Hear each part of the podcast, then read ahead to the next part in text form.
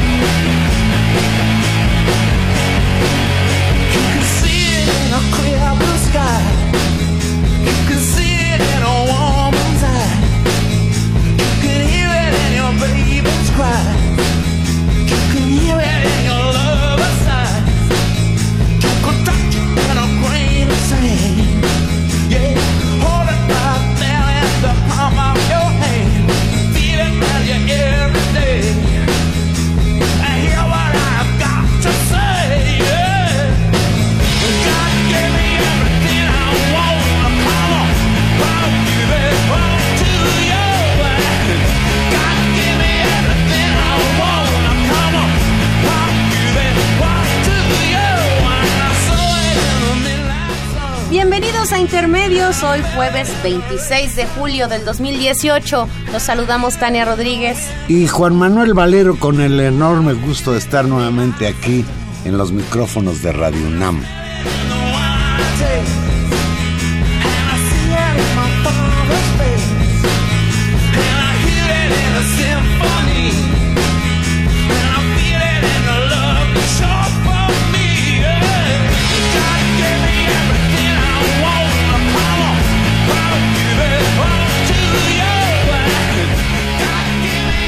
Dice Mick Jagger. Dios me dio todo. Qué presumido. God gives me everything. Canta en esta versión solista del guapísimo, talentosísimo. A los 75 años de edad. Y Muchachón. Estamos, y estamos festejando a Jagger porque hoy cumple 75 años. Y como el ratón Miguelito sigue tan jovencito.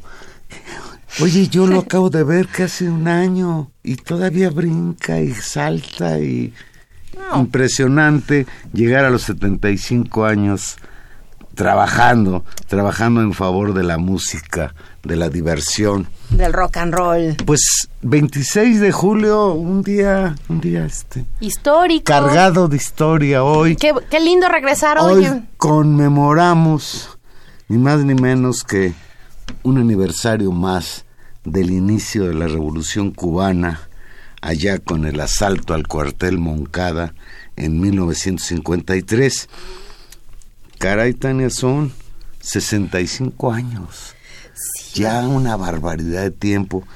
Y pues recordar que este movimiento 26 de julio fue el que encabezó la gesta revolucionaria con aquella invasión a, Sierra Maestra y finalmente en 1959 el derrocamiento del dictador Fulgencio Batista, la figura de Fidel Castro, guerrillero del Che Guevara, de Camilo Cienfuegos, nos viene a la memoria pero Tania... Esos barbudos increíbles que conmovieron a toda una generación y que sacudieron que al mundo. que es una fecha que hoy recordamos con sentimientos encontrados. Yo los tengo, al menos tú has cara de que no. Yo creo que tenemos que confesar que se frustraron nuestras esperanzas de ver una triunfante revolución cubana la primera revolución socialista en América Latina, porque independientemente de que haya triunfado en aquellos días, pues la historia actual de Cuba dista mucho de lo que quizás los mismos revolucionarios pensaron para Cuba y lo que nosotros aspirábamos a que fuera. Y cuando hablamos de Cuba, concatenado nos viene el recuerdo de la revolución sandinista y lo que está pasando en Nicaragua, el gobierno nicaragüense reprimiendo y asesinando estudiantes. Es un mundo, el de América Latina, complicado. Y mira, hoy México es el centro de la atención de América Latina porque por fin en México llegará al poder el próximo primero de diciembre el primer, ya no digamos gobierno socialista, ni en sueños, el primer gobierno de izquierda que ha habido en México. Ahora que venía para acá, escuchaba en una entrevista radiofónica a Porfirio Muñoz Ledo y, y me recordó Porfirio Muñoz, Muñoz Ledo algo que es importante tener presente ahora. Fueron 30 años de lucha, Tani, desde 1988 y el fraude electoral que impuso a Carlos Salinas de Gortari. Y ahí se frustró la posibilidad de que el Frente Democrático Nacional fuera el primer movimiento que llevara a la presidencia a un líder de izquierda, Cuauhtémoc Cárdenas. Pasaron 30 años y aunque usted no lo crea, López Obrador es todavía como le decimos virtual, porque todavía no no, le dan no, no y hay unos que andan diciendo que que no se la merece. No, bueno, ya esa es una locura. Eh, yo, digamos, muy interesante la, la, reflexión histórica que haces de lo que significa y, a eso habría que sumar justamente cómo, pues, si significa este momento histórico para América Latina en el marco de lo que dices. Yo solamente pondría un hay una distancia entre lo que está pasando en Nicaragua.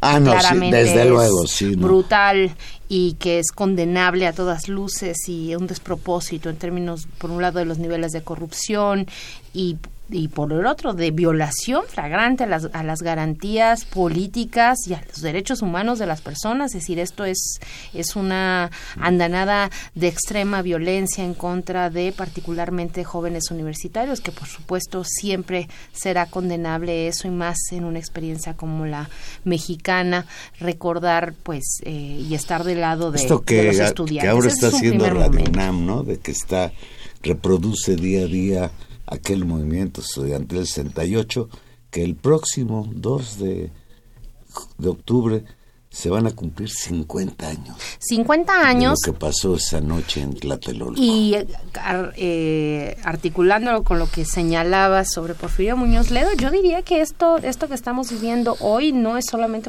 un proceso de 30 años. Si, si abrimos más el compás histórico, sí tenemos como antecedente inmediato, no solamente el 68, es decir, es una lucha de 50 años, no solamente por la exigencia y la demanda de democrática de aquel movimiento, sino incluso también por un asunto casi generacional de muchos de los que están ahí. Estoy pensando particularmente, creo que un personaje de este, de este periodo de transición que ha llamado enormemente la atención, la exministra Olga Sánchez Cordero, futura secretaria de Gobernación, quien afirma en su propia trayectoria cómo se, eh, digamos, se politizó justamente en el, en el movimiento del 68 y creo que sí es una generación que está en este momento concretando todo un proceso. Por va a ser la primera mujer secretaria de gobernación. No, es fantástico. Yo creo que hay una serie de elementos eh, muy novedosos, muy interesantes que tenemos que pasar revista. Bueno, pues. Y como todos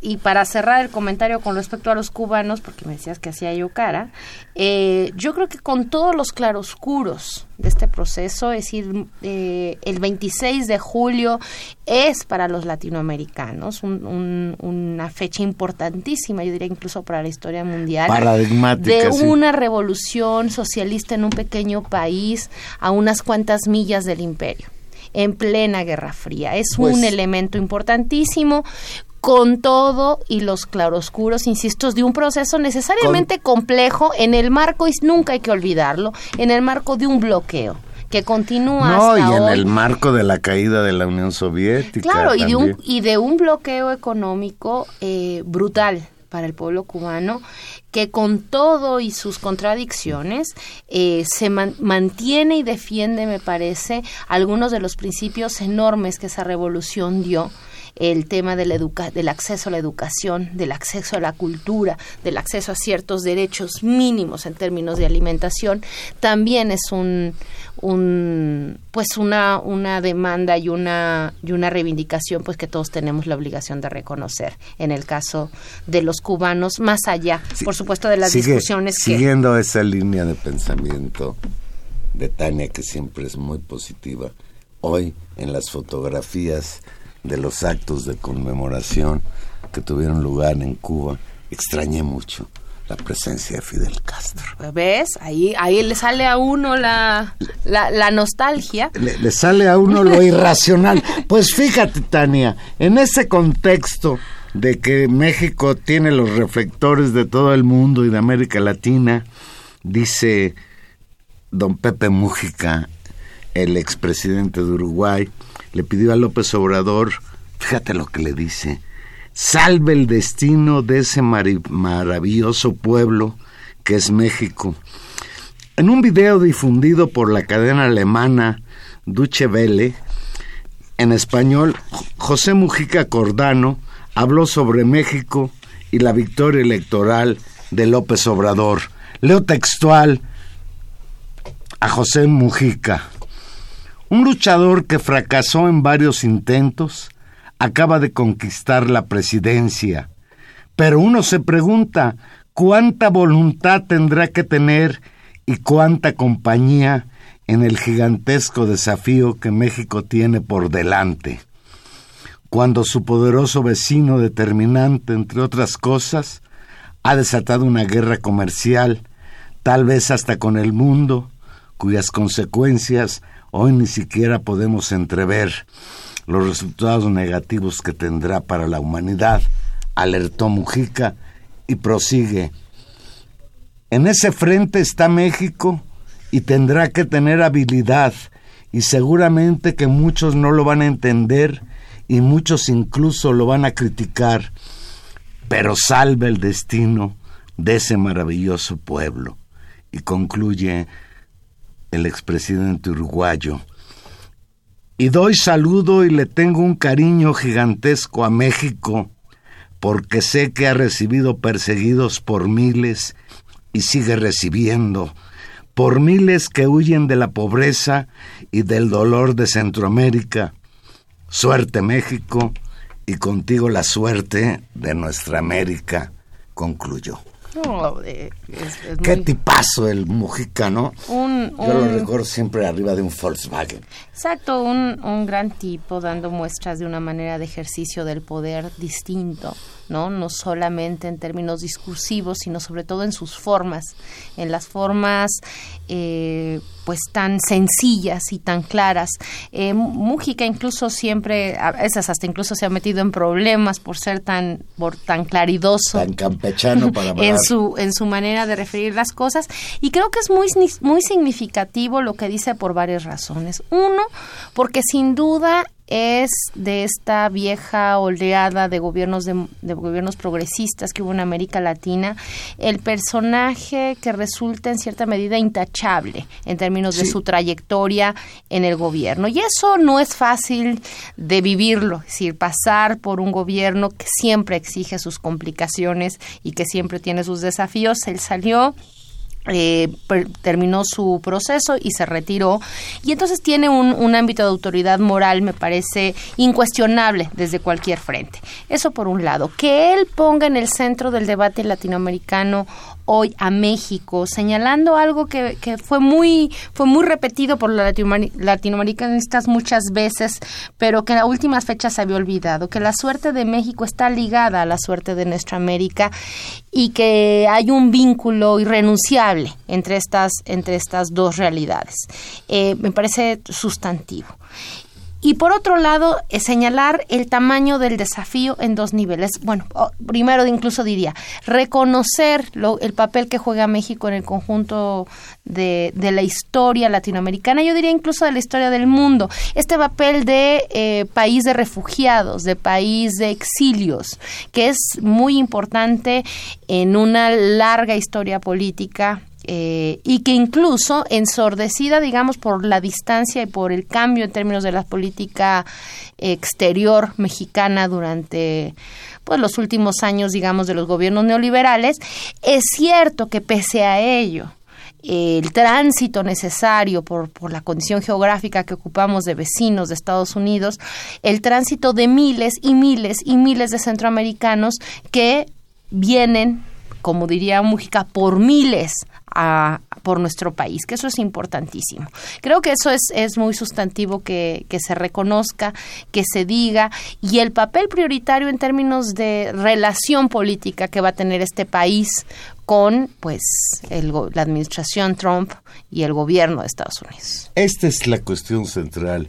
Yo creo que el abandono de los gobiernos mexicanos en los últimos 30 años de una vinculación con América Latina en términos económicos, en términos de una relación más profunda entre pueblos hermanados por muchas razones históricas, hasta de lengua, con excepción de Brasil, aunque el portugués es una lengua hermana del español y después de tres días de oír un portugués lo acabas entendiendo. Da para entender. Y si es brasileño, con da más para facilidad.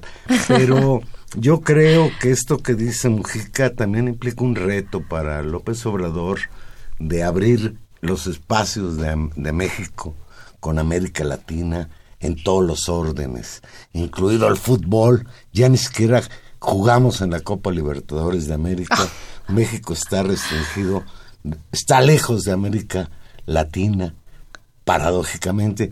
Creo que la cercanía obligada de Centroamérica, y lo dice bien Mujica, aunque no estoy tan seguro que haya sido tan generoso el gobierno de México como lo fue con aquellos exiliados argentinos, chilenos, Uruguay. uruguayos, con el exilio de la miseria de Centroamérica, porque a los migrantes que vienen de Centroamérica a México los tratamos muy mal.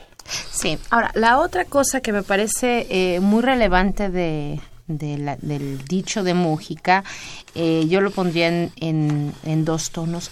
Uno es eh, fijar el tamaño del desafío del tamaño del desafío no solamente por la crisis interna que vive nuestro país en términos de la corrupción, de su abandono económico, de su pues de la guerra y la violencia en la que estamos sumidos y por otro lado otra vez la relación compleja, complejísima con Estados Unidos.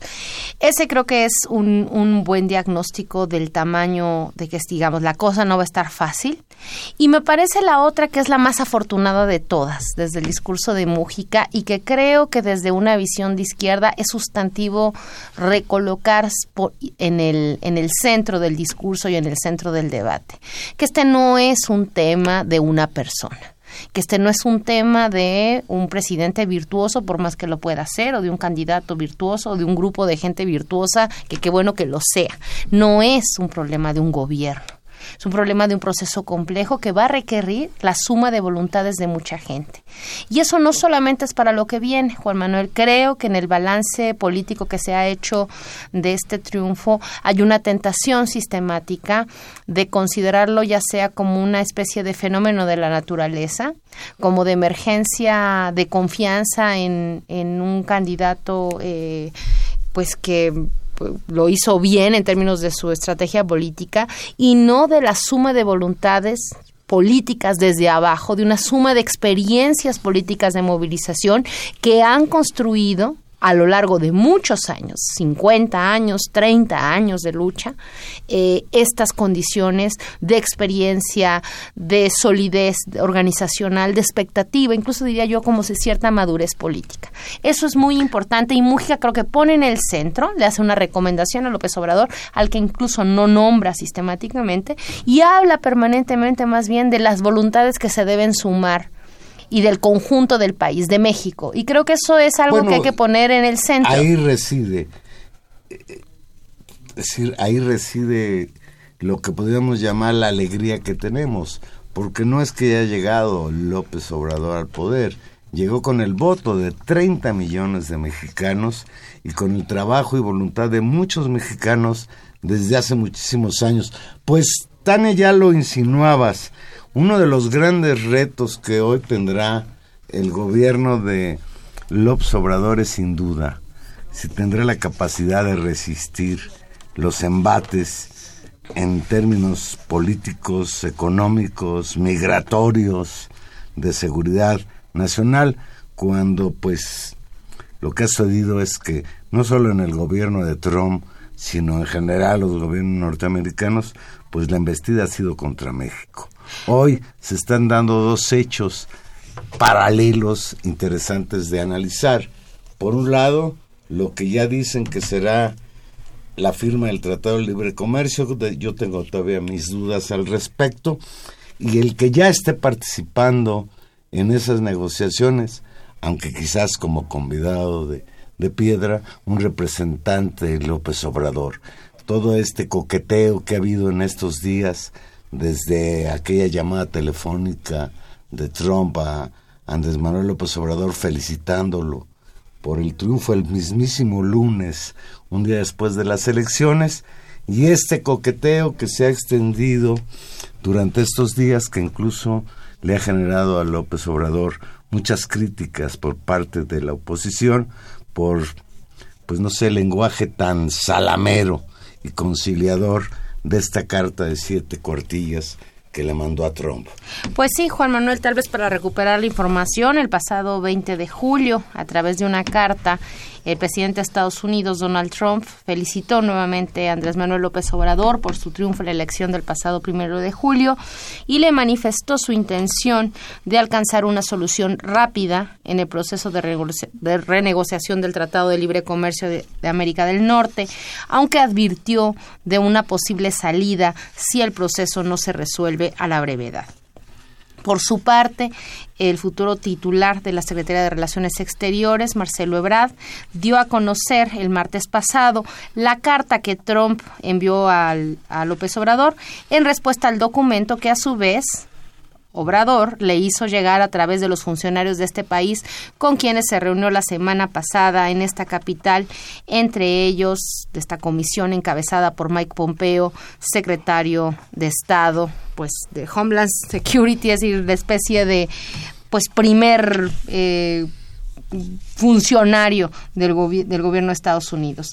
Trump, por su parte, se manifestó de acuerdo con los cuatro temas que López Obrador marcó como prioridades de, de negociación entre los gobiernos, que tienen que ver con comercio, migración, desarrollo y seguridad pues ahí, ahí están las cosas. El tono es muy amable. Marcelo Ebrard ha tratado de ser como muy cuidadoso en no poner el eje de su, de la digamos, de la interpretación de la carta en la advertencia dura con respecto de Trump a decir que esto tiene que ser rápido o se salen y más bien ha tratado de eh, impulsar, como tú dices, que se sumen a los trabajos de renegociación y de discusión del Tratado de Libre Comercio. Hay que rescatar de la carta y en sus términos que en el texto sobre de Trump y en la discusión sobre la migración no ha salido todavía el tema del muro. Eso es lo que nos ha eh, metido en un problema muy grave. Sí. ¿no? Y que eh, ha sido en cierta medida muy afortunado y muy, como tú dirías, yo no sé si salamero, pero sí muy eh, condescendiente de ambas partes el tono con el que los, tanto López Obrador como Trump se han tratado mucho, mutuamente. el lunes pasado, Donald Trump calificó a, López Obrador, al virtual presidente electo de México, como una persona estupenda y aseguró que ambas partes conversan para alcanzar algo muy dramático para los dos países. No sé qué quiera decir Trump detrás de la palabra dramático. Dice Trump, y leo textual, el nuevo presidente es una persona estupenda. Conversé por él, por largo, con él por largo tiempo en una llamada telefónica hizo un gran trabajo, un voto tremendo y tiene mucha confianza en él y tiene mucha confianza en él en, México y eso es bueno. Estamos hablando de hacer algo muy dramático, muy positivo para ambos países. Ay, pues a mí me da como urticaria escuchar a Trump tan salamero. Yo creo que López Obrador sí tiene ahí una prueba de fuego, pero pues al tiempo. No, además es algo ineludible, es decir, es eh, imposible no poner en el centro de la transición y del, digamos, de la política de este país la relación con Estados Unidos. Atraviesa por múltiples niveles y en este momento aún más porque estamos justamente en el centro de la negociación del TLC, un compromiso eh, económico que, que, cambió este país en los años 90, que reorganizó el modelo económico en este país y que hoy pues tiene que discutirse. Curiosamente, quien está discutiendo esos términos, y eso ocurrió pues desde que Trump llegó a la presidencia en estos términos tan fuertes, fue Estados Unidos, algo que, que no se había imaginado, porque si nos remontamos a la historia, pues había sido históricamente las fuerzas más de izquierda, más nacionalistas, las que habían hecho una crítica a, a la firma del Tratado del TLC y a lo que significaba para la relación política entre ambos países. Eso es importantísimo. Creo que hay dos que me parecen muy relevantes y indispensables ser discutidos. Es decir, la comisión del 13 de julio, encabezada por Mark Pompeo, que viene a la oficina de López Obrador ahí en la colonia Roma, eh, es absolutamente sintomática de dos cosas. Uno, de que así como es toral para el gobierno de México y para nuestro país la relación con Estados Unidos, cuando ya es en serio, y creo que la magnitud de la votación en este país, la sacudida, la, muestra de fuerza que la población de este país dio en la elección del de julio, por supuesto que sacude y pone en el centro que para Estados Unidos también es muy importante y se tiene que tomar en serio la relación con México. Y ahí hay un gesto, me parece, muy muy importante de muchísima deferencia para el nuevo gobierno y yo digo para la relación bilateral. Eso creo que hay que saludarlo. Un, gobierno fuerte. Por supuesto. Tendrá mejores condiciones. Que en, en el voto popular, pues le da fuerza frente, en este caso, hasta con Donald Trump. Claro, y incluso en los términos de la negociación, pues incluso en las propias formas.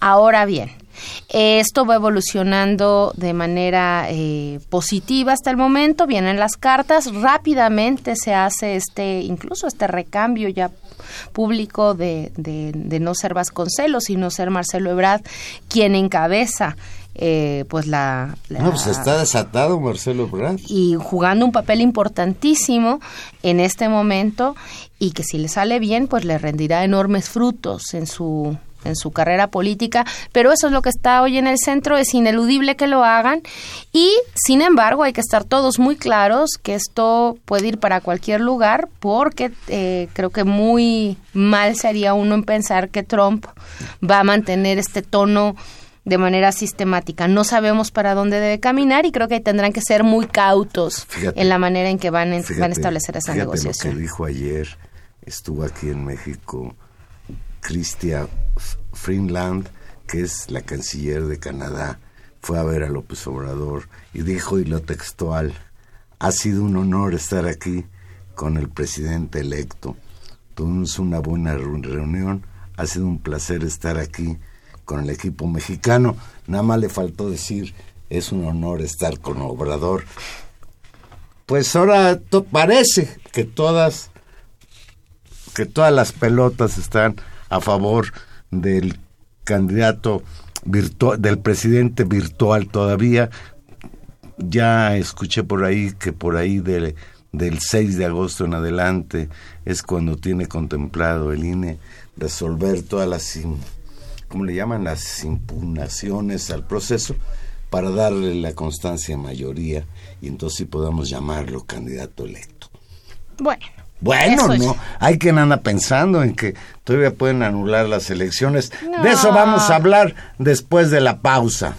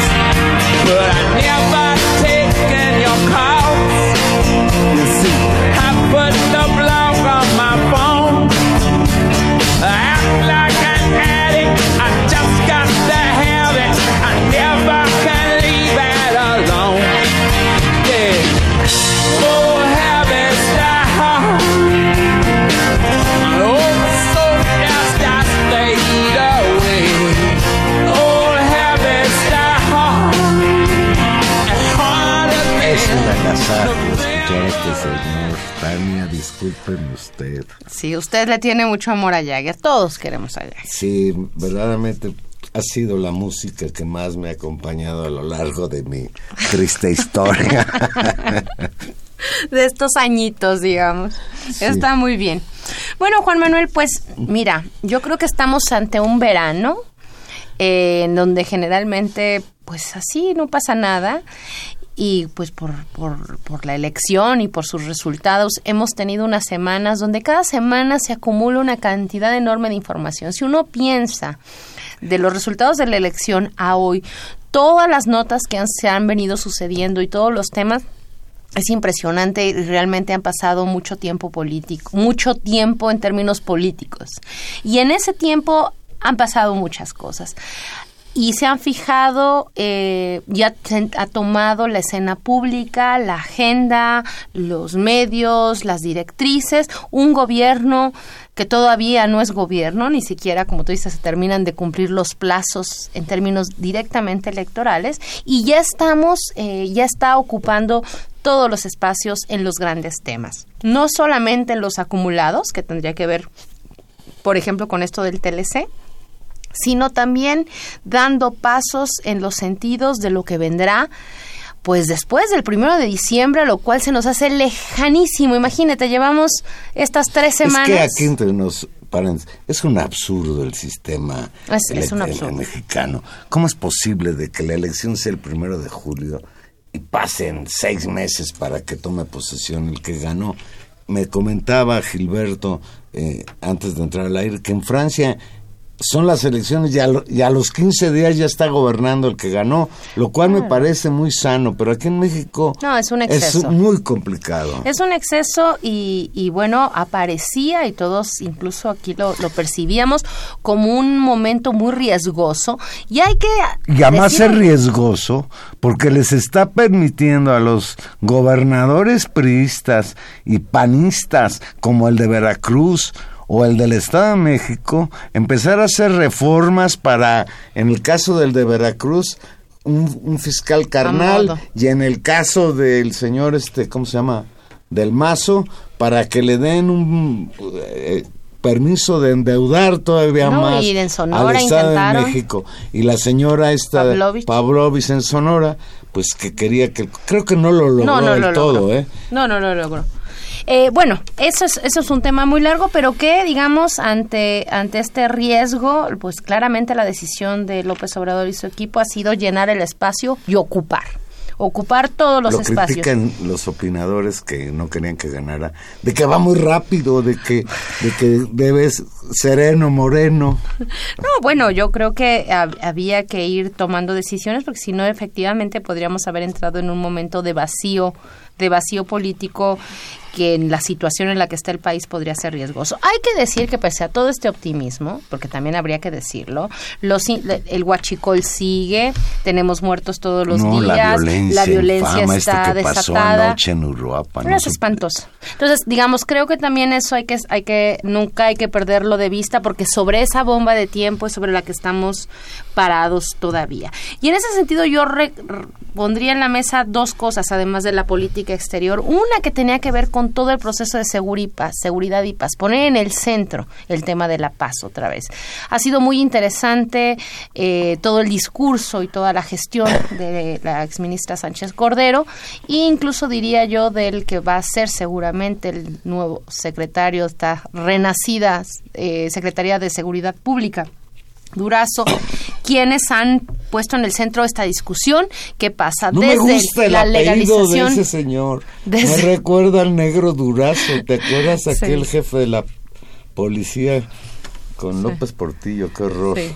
Desde la legalización de algunas drogas hasta todo este tema de la amnistía. Creo que este es un gran tema que no termina todavía de instalarse con precisión en, en los medios, en la agenda pública, pero que ya empieza a incorporarse desde distintos lugares a los actores clave en eso. Y por supuesto que va a haber tensiones y por supuesto que va a ser complicado hacerlo. En ese transcurso se anunciaron ya estas mesas de trabajo, de mesas de diálogo por la paz, eh, un, un gran foro que tendrá lugar en Ciudad Juárez y hacia allá se caminará este resbalón que tuvo el equipo de López Obrador con ¿Qué respecto tuvo López Obrador? Aunque haya sido la chava la que... Ah, no, por eso. eh, A ver, di- sí, que dijeron que venía el, Papa, Papa. a ayudarnos a, a pacificar al país. El Papa no tiene capacidad de pacificar a los pederastas curas y le andas pidiendo. Y luego, pues, el pa salió el Vaticano a decir que era pura mentira. Ese tipo de resbalones. Bueno, por eso te digo, que- va, va a ir pasando de todo y es, y es, y es así. Simplemente hay que No, no, reportarlo. no, pero no debiera serlo. No, porque es una relación delicada y por otra parte el tema eh, sustantivo aquí va a ser el trato con las víctimas. Eso va a ser muy relevante cómo se va a trabajar. Hoy- Me parece que es una estupenda. Hoy lo reiteró López Obrador en el nombramiento este de su nuevo representante ante la Ah, Naciones eso Unidas. que se complementa hoy. Hoy se anunció que el exrector de la UNAM, Juan Ramón de la Fuente, fue propuesto como futuro embajador de México ante la Organización de las Naciones Unidas que juega este nombramiento, que si tú te recuerdas quién habrá sido el embajador de México ante la ONU, pues no podría haber sido, no, no lo sabemos de memoria, pero en este momento juega un papel importante en términos políticos justamente por el tema de la paz, por poner en el centro, y es muy clara una estrategia de cómo se va a trabajar desde un escenario internacional la construcción de acuerdos de paz en México. Eh, desde ese lugar la ONU es muy relevante y me imagino que desde ese lugar es que se convocaba a la presencia justamente del Papa Francisco que ha jugado un papel importante, pensémoslo, en la relación Cuba. Estados Unidos, en el, en el gobierno Obama, y que jugó también un papel muy relevante en la negociación de paz en Colombia con las FARC. No, no es menor, yo creo que es muy importante, y justo como es muy importante hay que tomárselo muy en serio y ser muy cuidadoso. Otro tema importante, Juan Manuel, en términos de agenda política, que en estos meses, en estas en estos meses, ¿no? ¿Cuáles Pero, meses? en estas semanas pero han ocurrido. Terminando con lo del nombramiento del rector de la UNAM, Juan Ramón de la Fuente, no solo lleva dos misiones a la ONU, el que la, la ONU nos ayude al proceso de pacificación, sino que la ONU se convierta en una especie de vigilante del proceso de lucha contra la corrupción en México, Claro. cual me parece importantísimo. Mucho más con en la experiencia eh, guatemalteca.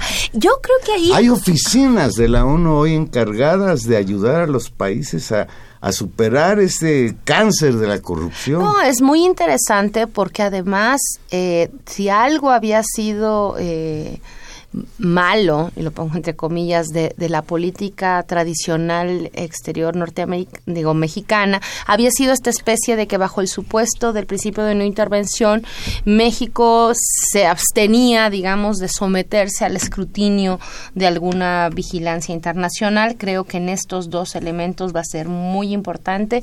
Es una, una decisión arriesgada, creo que es una decisión acertada y muy moderna que tendrá que sus contradicciones, me imagino, y sus problemas, pero creo que es muy acertada y está en un buen camino.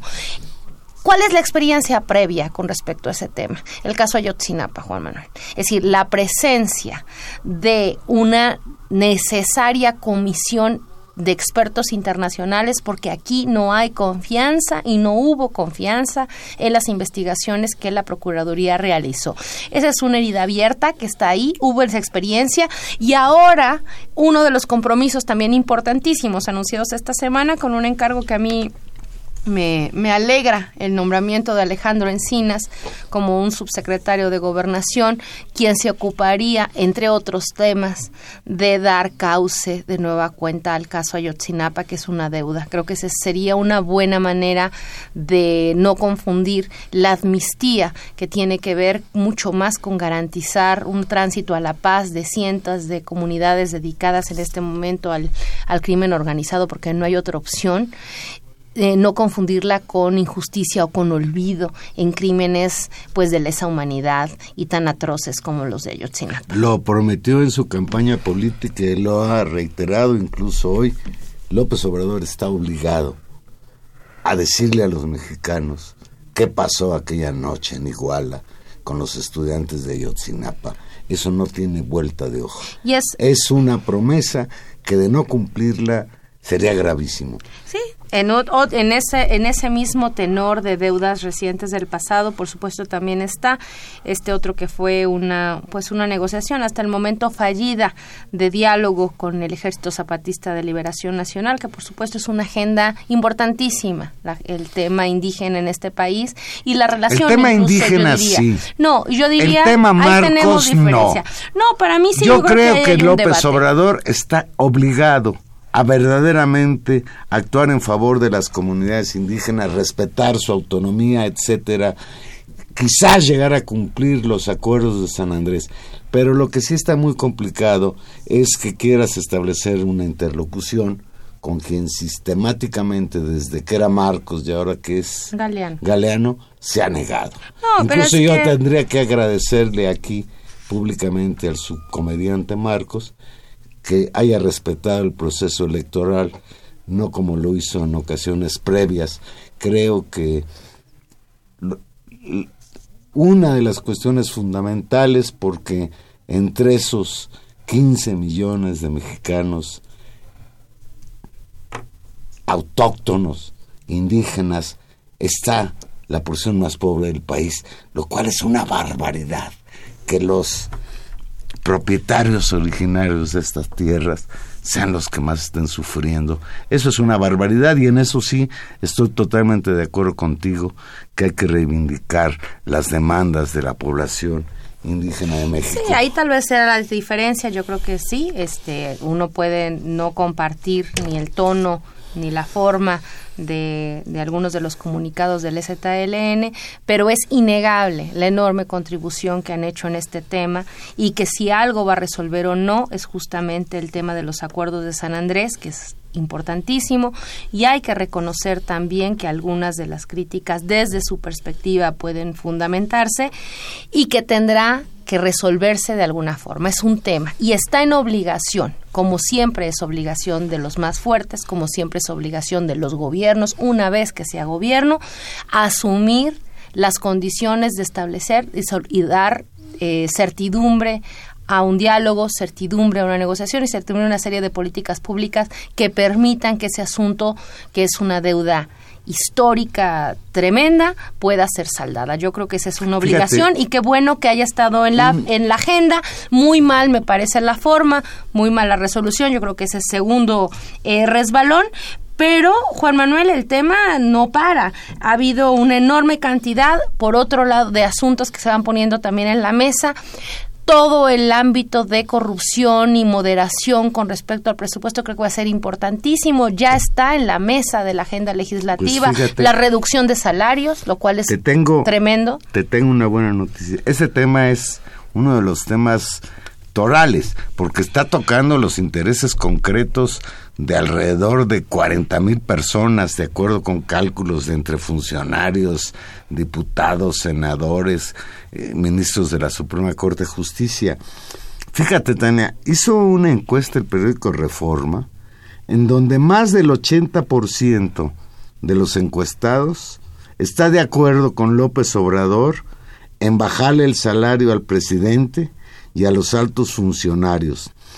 A poco más de cuatro meses para que Andrés Manuel López Obrador, virtual presidente electo, tome posesión del cargo, sus propuestas ya comienzan a generar, generar altas expectativas entre los mexicanos, principalmente en cuanto a la reducción de salarios en el gobierno, ya que el 89% está de acuerdo con bajar el sueldo al presidente de la República, el 88% con recortar el de los altos funcionarios, de acuerdo con esta encuesta.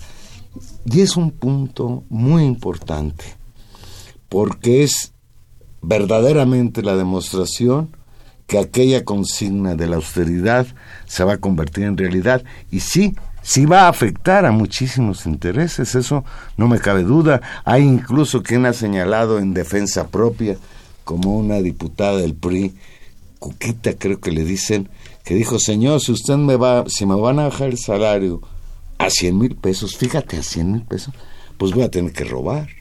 No, bueno, y como si no... Y Xochitl Galvez ya salió a decir que si no les pagan bien, entonces se van a corromper.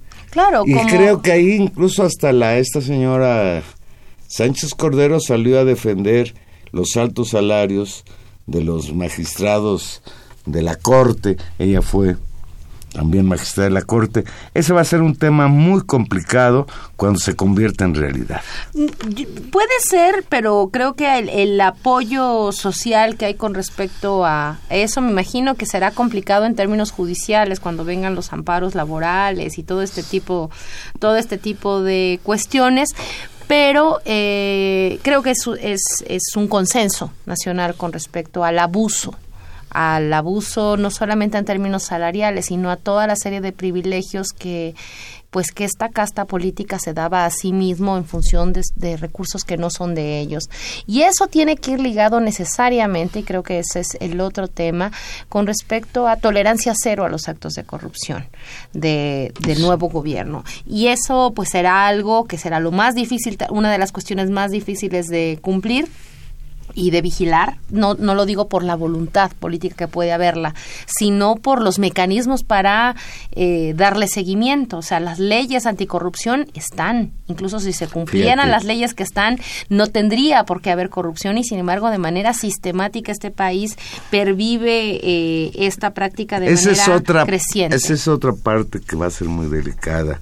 Fíjate, de acuerdo con esta encuesta de reforma, el 86% de los encuestados apoya eliminar las pensiones a los exmandatarios.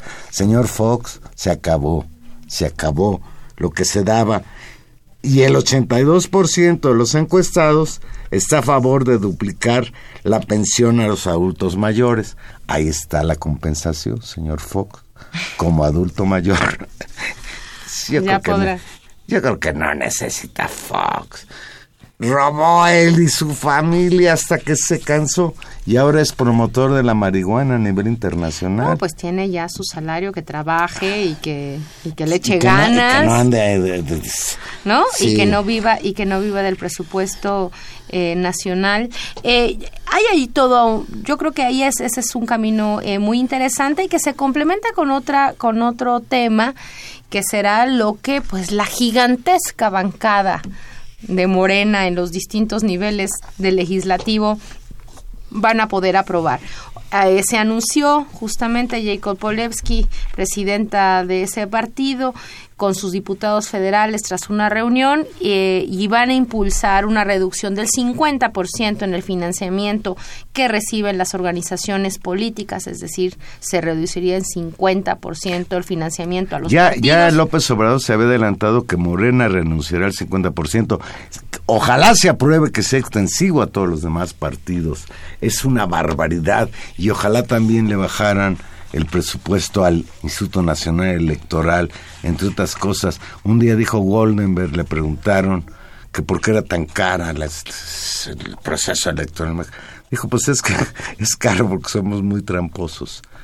Se necesita mucho dinero para evitar que hagan trampas. Claro. Esto es cinismo puro. No, no es cinismo puro, es también una, una realidad. Ahora, sí se va a garantizar que haya libertad política y no se va a usar los recursos públicos para financiar campañas, pues estaríamos ante una novedad histórica. Sin embargo, y eso yo creo que también hay que ser muy cautos, el fortalecimiento del Instituto Electoral es central, porque aquí no se trata solamente, y así fue durante muchos años, de desvío de recursos de eso públicos hacia las campañas electorales.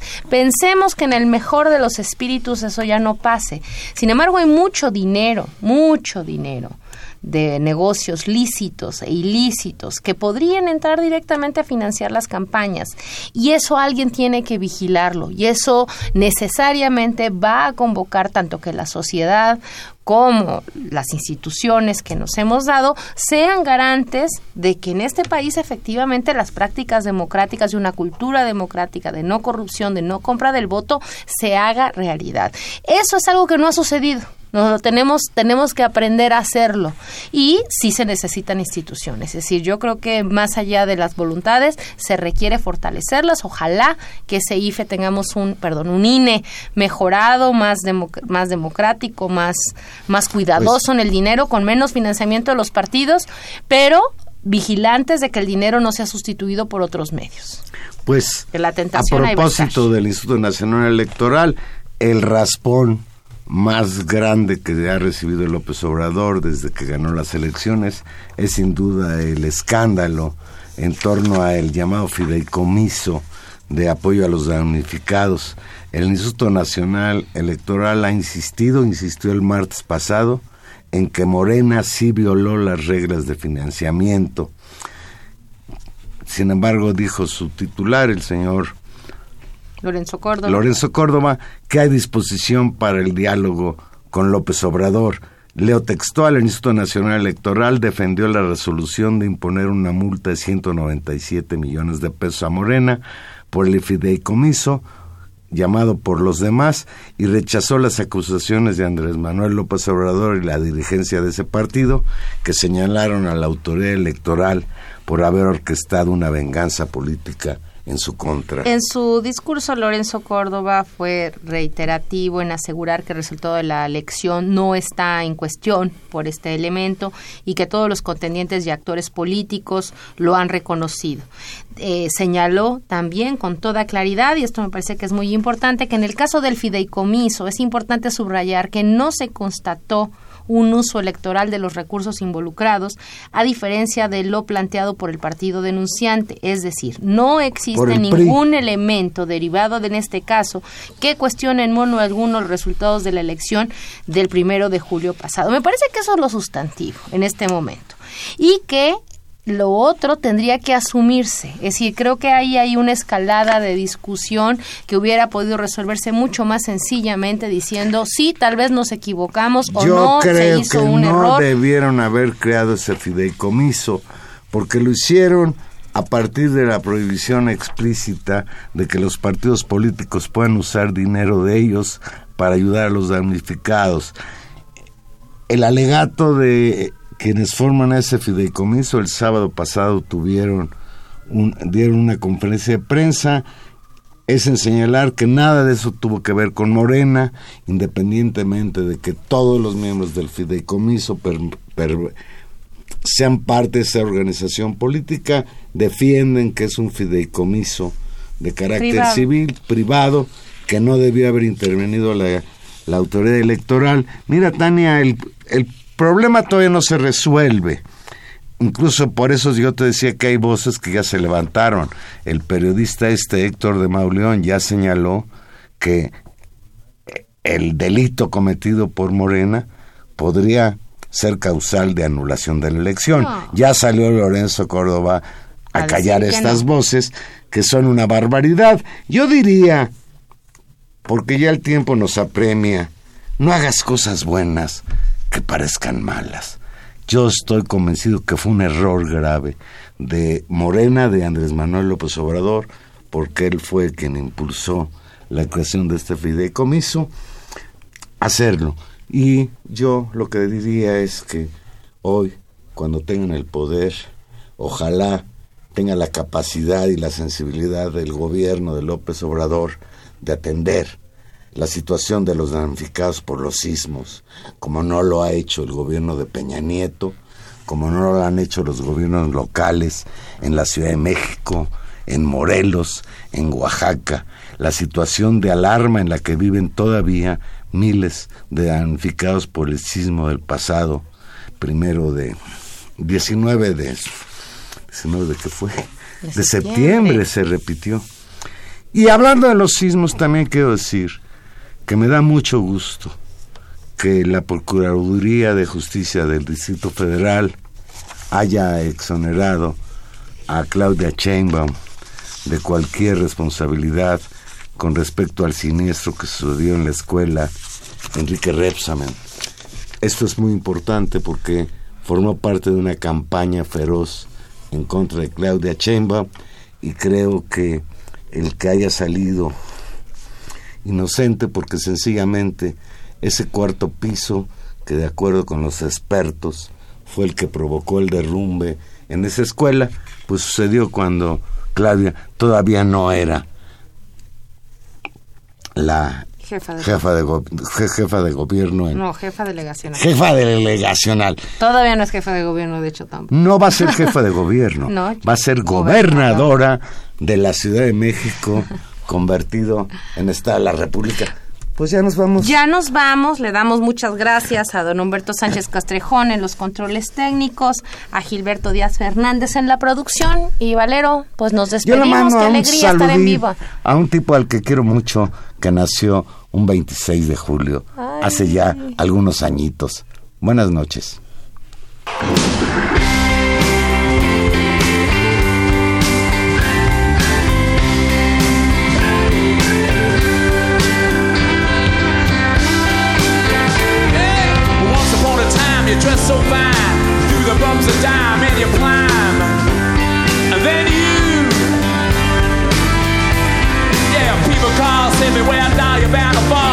It Bob.